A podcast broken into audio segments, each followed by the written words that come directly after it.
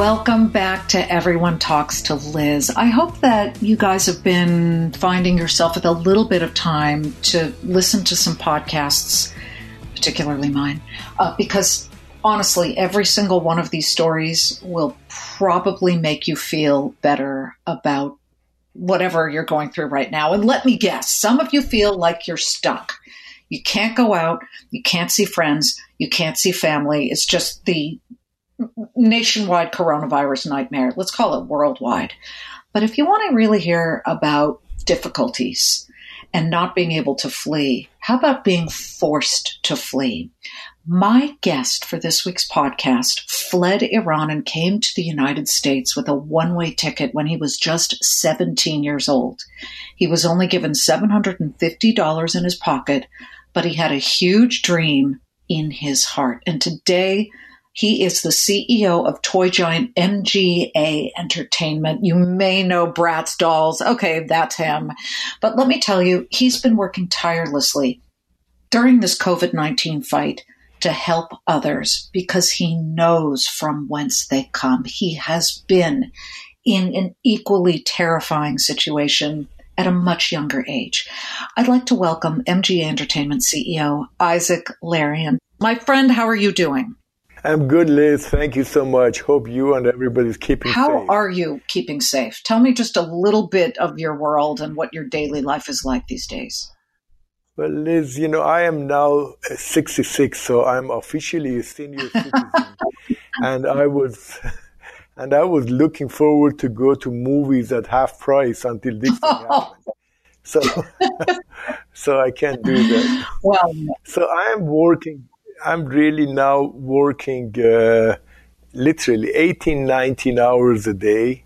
Half of it working for MGA, the other half working on this Operation Pac-Man, which is about getting PPE material to frontline hospital workers, doctors, etc. And it's, it became a full-time job. Uh, about 10 people in the company are helping me with that but it's really, really growing. Uh, so that's what I've been doing. PPE, of course, for those of you who don't know, personal protective equipment, and and you call it Operation Pac-Man, of course, you know, a nod right. to the famous Pac-Man game. And you know, this is anything but fun and games. This is incredibly serious. Specifically, what are you doing, and how are you doing it for the first responders? Okay, we have done a few things. First thing we did, well, let me ba- go back for a second, Liz. When we have offices in China, Hong Kong, uh, all over the world, Europe. So when this uh, epidemic happened in China, we airlifted uh, basically masks and other protection devices to China, believe it or mm-hmm. not, from USA to give to the frontline workers in China. But then, when this uh, it came to USA and other parts of the world, I have some friends in the medical business, a lot of doctors, and uh, they called me uh, frantically asking if we have any more masks or protection products for them. So we basically went on reverse and started importing. We set up Operation Pac-Man and started importing, uh, believe it or not, from mm-hmm. China. Uh, masks, uh, protection clothing, goggles, uh, face shields, you name it, and uh, donating freely to uh, hospitals across USA and now UK uh, we have proudly shipped to over 100 hospitals. Oh. As I'm speaking to you now, we have shipped over 210,000 uh, of these products, and we have another 200,000 arriving on Thursday. So we're just getting these into people's hands because, as I'm sure you know, the doctors and nurses are really the heroes in this uh, epidemic because they risk themselves to go to hospitals to take care of people who are infected. And this disease, unfortunately, is a, very, very strong and uh, uh, and they need to have protection. They need to have protection. So we're happy to do that, and that's what we have done. I have put five million dollars of uh, LOL Surprise. LOL Surprise now is number one selling mm. toy worldwide. I put five million dollar of that sales in this business. So, and then you know, t- again, uh, Liz, talking to doctors and hospitals, especially at UCLA, they asked for something else, and we came up with uh, this product called uh, Lev Love uh, masks for doctors and patients. I call it Lev. Lev in Hebrew means uh, heart, right. and my grandson and my grandson's name is Lev, so I thought it was good Aww. to do that. So, uh, so we have made those already. Our design team made those literally in two weeks, and I'm proud to say that over 12 of them right now are at use at UCLA. They are being shipped now to hospitals in UK for them to use it as well. And soon we're going to be in mass production. Again, we are donating all these products uh, to hospitals. You've come a long way from having 700 bucks in your pocket in a strange land with a strange language. And I'm sure a lot of fear back then when you left Iran. Maybe your earliest part of your journey to the United States made you somehow realize, and now I'm playing like psychology here, but made you somehow realize that life is too short. You just got to get it done. But let's go back to that time when you arrived in yeah. America. What did you think was going to happen in your life? It must have been so fish out of water experience type of feel. Yes, absolutely, Liz. I always, and I tell, I have grown children, I always tell them that uh, past experiences make us who mm-hmm. we are. And instead of playing victim, you always have to look back to look forward. And, uh, you know, live, uh, growing up in Iran, uh, my father, uh, who was in textile business, went bankrupt and we had to move to literally the slums of Tehran where we had no running water, no light, etc. I remember doing homework under candlelight, and the water we would get from the gutters uh, in a big well and drink it from wow. there. So I had a tough, tough childhood. Uh, because not only uh, going to school, but after school I had to work at my father's shop every mm-hmm. since I was eight or nine years old. When I turned 16, 17, uh, and watching a lot of Western movies, I remember very clear, uh, clearly the one of the movies that really got me excited was uh, Easy, Easy Rider.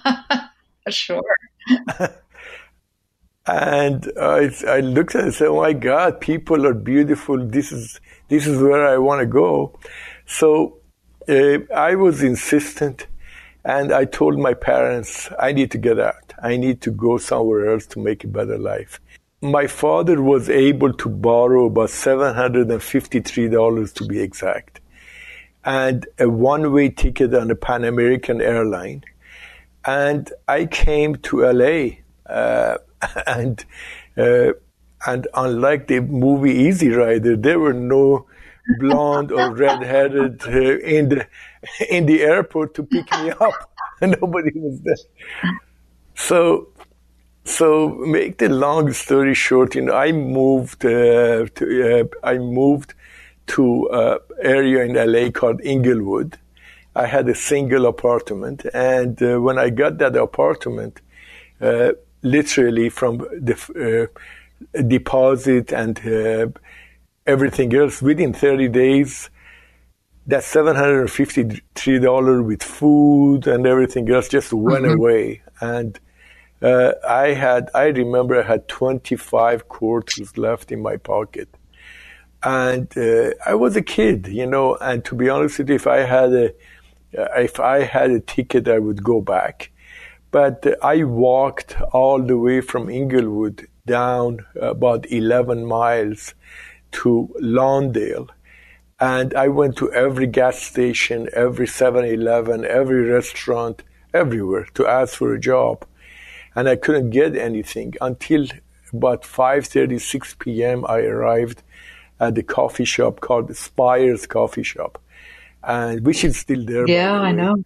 And and I went there, and they said no to me. So uh, you know, I turned around, started walking back home. I couldn't even afford a bus ride. I mean, I had 25 quarters left. I guess I could get an RTD, but I wanted to save every penny. And frankly, I remember I was Liz, I was very hungry and crying walking back. And then a guy who was in the coffee shop came and put his uh, hand on my shoulder, asked me if I was Persian. And I said yes. And he talked to me in Farsi. He was the chef cooking in the Spires coffee shop uh, there. And he was also, I, I found out later on, the manager of that chain. So he took me back, gave me liver and onion, which I still go to the to eat once in a while. I have the taste in my mouth, and uh, he gave me a job as a dishwasher at uh, dollar sixty-five an hour, and uh, uh, in the graveyard shift from eleven to seven a.m. And that is how I started. But I always had a big dream I learned that you need to survive. I learned that uh, not to play victim, that uh, dream big, and uh, and that's you know I was a dishwasher for a while, then I was promoted to a waiter, uh, no busboy first, then a waiter, and uh, you know I I went to school at Cal State LA, got a civil engineering degree but worked in restaurants all the time uh, from there. And uh, when the revolution in Iran happened, I went there to take a look, and I found out that I can't. That's not the place for me. So I came back to America and uh, started a company called Micro Games of America, which was basically selling uh, mail order giftware. And that's where the name MGA came from. Ah, okay. So, yeah, so now we are the largest privately held toy company in, in the USA. And uh, I think uh, it was my calling always to try to give back. You can't see me. solve, solve problems. You can't see me right now, but I do have tears yeah. in my eyes, Isaac, because this story touches me very deeply. And I think about you as a 16 year old walking 11 miles and then turning around and crying. But it's, it's almost as if that Persian chef, the Persian cook, right. Was meant to be. I mean, what are the chances in Lawndale, California, that you would run into another Iranian individual? And you know, this was 19 what 71, right? Yeah, in 1971 there were not there was not so many Persians here. You're 100 percent right. Yeah. I you know I don't know whether it's it's a, a natural force or or however people envision God, but it was really something to hear this story. This is Everyone Talks to Liz, and we'll be right back. We're driven by the search for better, but when it comes to hiring, the best way to search for a candidate isn't to search at all. Don't search match with Indeed. If you need to hire, you need Indeed. Indeed is your matching and hiring platform with over 350 million global monthly visitors, according to Indeed data, and a matching engine that helps you find quality candidates fast. Ditch the busy work. Use Indeed for scheduling, screening, and messaging so you can connect with candidates faster. Join more than 3.5 million businesses worldwide that use Indeed to hire great talent fast. And listeners of this show will get a $75 sponsored job credit to get your jobs more visibility at Indeed.com slash Claman. Just go to Indeed.com slash Claman right now and support our show by saying you heard about Indeed on this podcast. Indeed.com slash Claman. Terms and conditions apply. Need to hire? You need Indeed. You know, now as you as you get to real success in your in your toy company, you you guys have a way of capturing the essence of a child and knowing exactly what they look for in a toy. Um, where did you get that ability? Well, that's a very good question, Liz. Again, uh, I go back to my or- origin and beginning. As a poor child, I did, never had a toy. The only toy that I had, which I made myself from uh, old newspapers and a couple of sticks, I made a kite, uh, which I never forget. Uh, and I used to fly that on the roof of our house. So, uh, you know, now I've been married to my wife for 36 years. And if when you're married to somebody for that long, they become, especially wives, become your anal- analyst. but they don't uh, they don't charge you officially. So so she has become my analyst and she says the reason that you're good with children and you're good with toys is that as a child you didn't have one. So you're living your childhood or or the child within. I think there is some truth to it. I always always get uh, along with children, people who know me, and they see me with my children, whether it's my grandson or any ch- children, they say, "Oh my God, you're not the same person anymore. You transform." Your LOL dolls, these LOL surprise dolls, were a huge sensation this past holiday season, and now are the number one selling toy out there. Uh, what five billion dollars in annual sales in 2019? Yes, in the retail sales is over $5 billion. I'm proud of my team. LOL Surprise is the number one toy actually for the past three years, four years worldwide. It's not just USA. It's the only toy that has won Toy of the Year award three times, uh, uh, three years in a row. And uh, I'm happy to say we also own Little Tikes. So LOL right now is the number one toy brand, and Little Tikes is the number two toy brand. Wow! In the USA, yeah. So can you imagine just uh, from a from a guy who washed dishes Spiral's coffee shop till now? This is what I call the American dream. Come yeah, it doesn't just come true though. You fought for it so hard. And instead of saying, okay, I got it, I'm shutting the door behind me, you are doing what you are doing today, which is helping others. Um, Isaac, I'm not done asking you about your toys. You got the poopy slime sure. surprise. Poopsie slime surprise. Come on now. What is that? And and how do you get that to be at least nearly as successful as the LOL doll? Actually, you know, Poopsie Surprise also became a very successful uh, toy product line. Uh, not as successful LOL Surprise, but still did over $800 million in sales.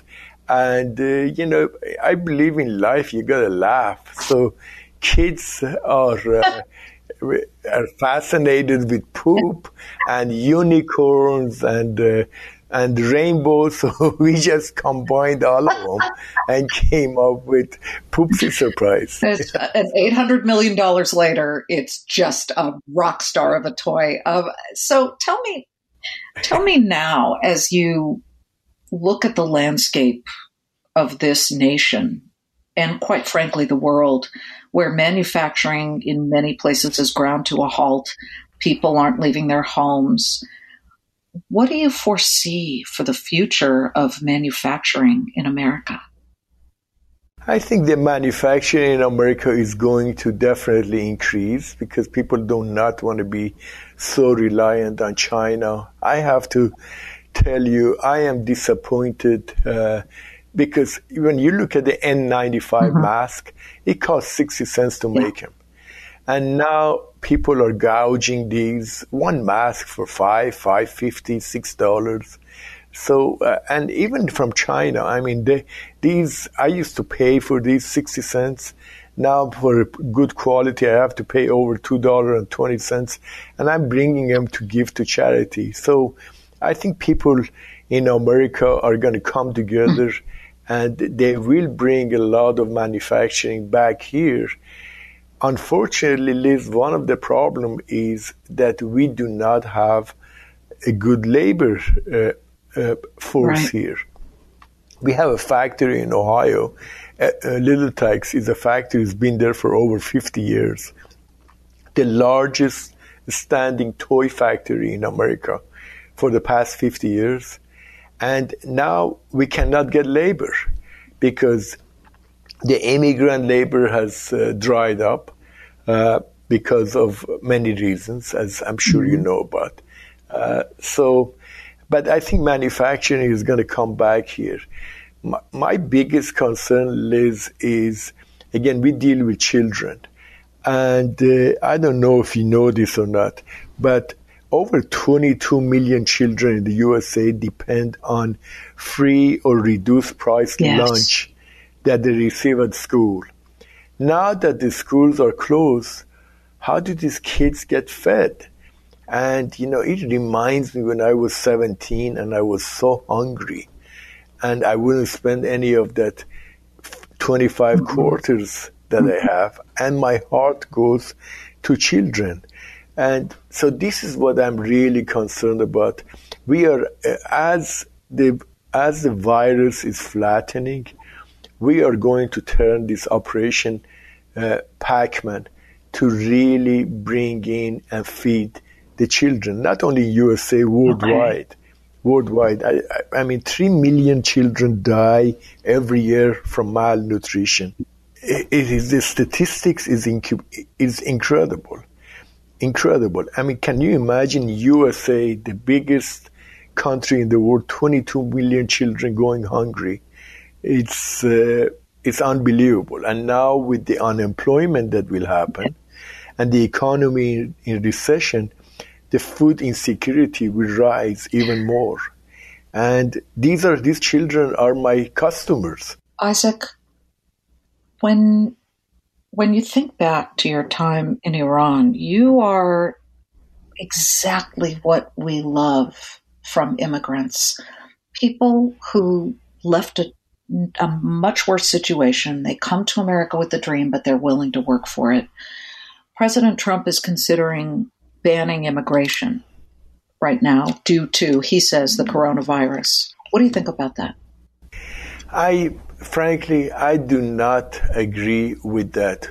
This is a country of immigrant. I mean, Mr. Trump himself is a grandson of an immigrant. And two of his uh, wives, the current one and the previous one, were both yeah. immigrant. So I, I really don't understand it. I don't agree with it.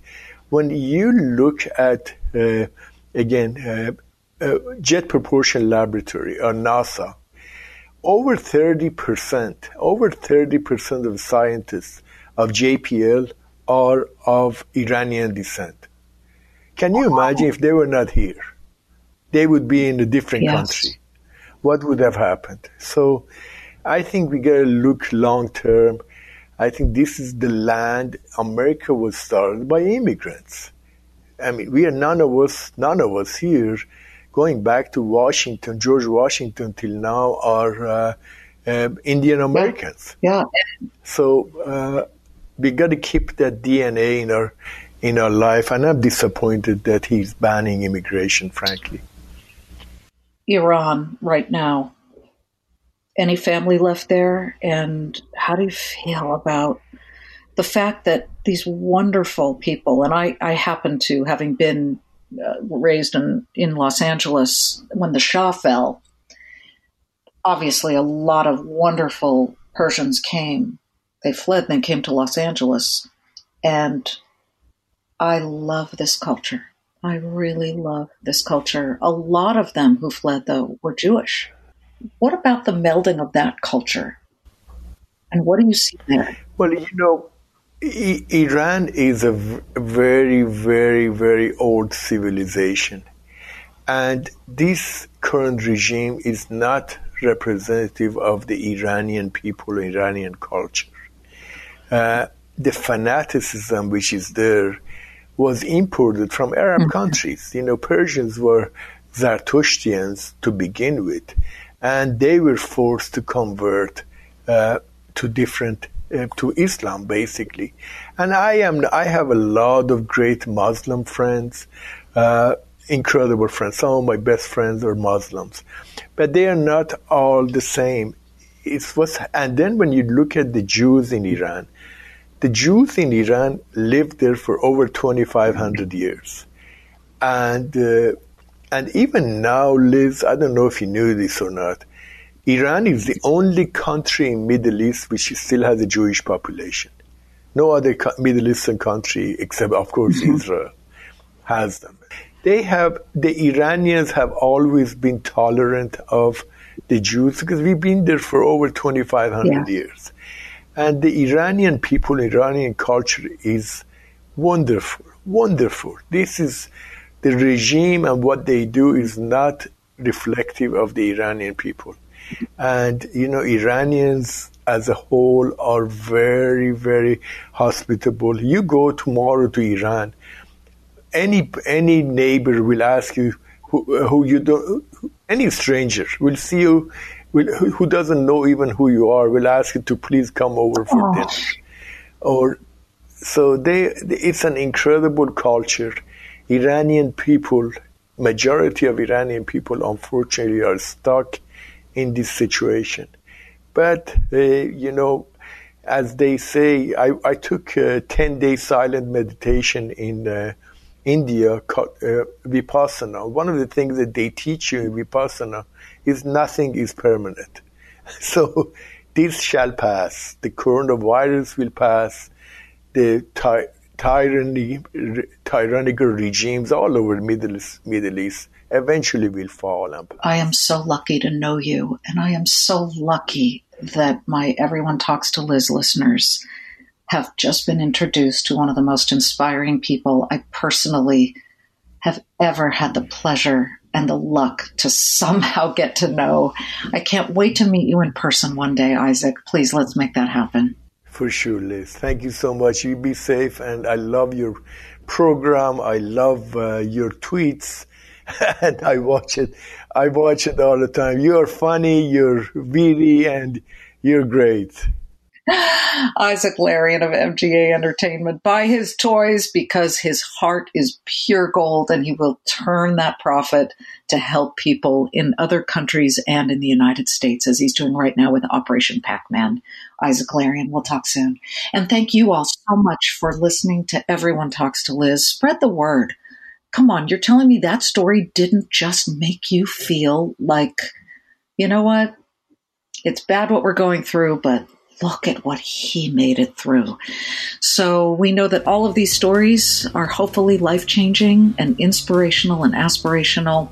And in the meantime, when you make that money, you gotta be making sure that you invest it properly. So stay tuned Monday through Friday, 3 p.m. Eastern to the Claman Countdown. It's the final hour of trade on the Fox Business Network. I'll see you next time.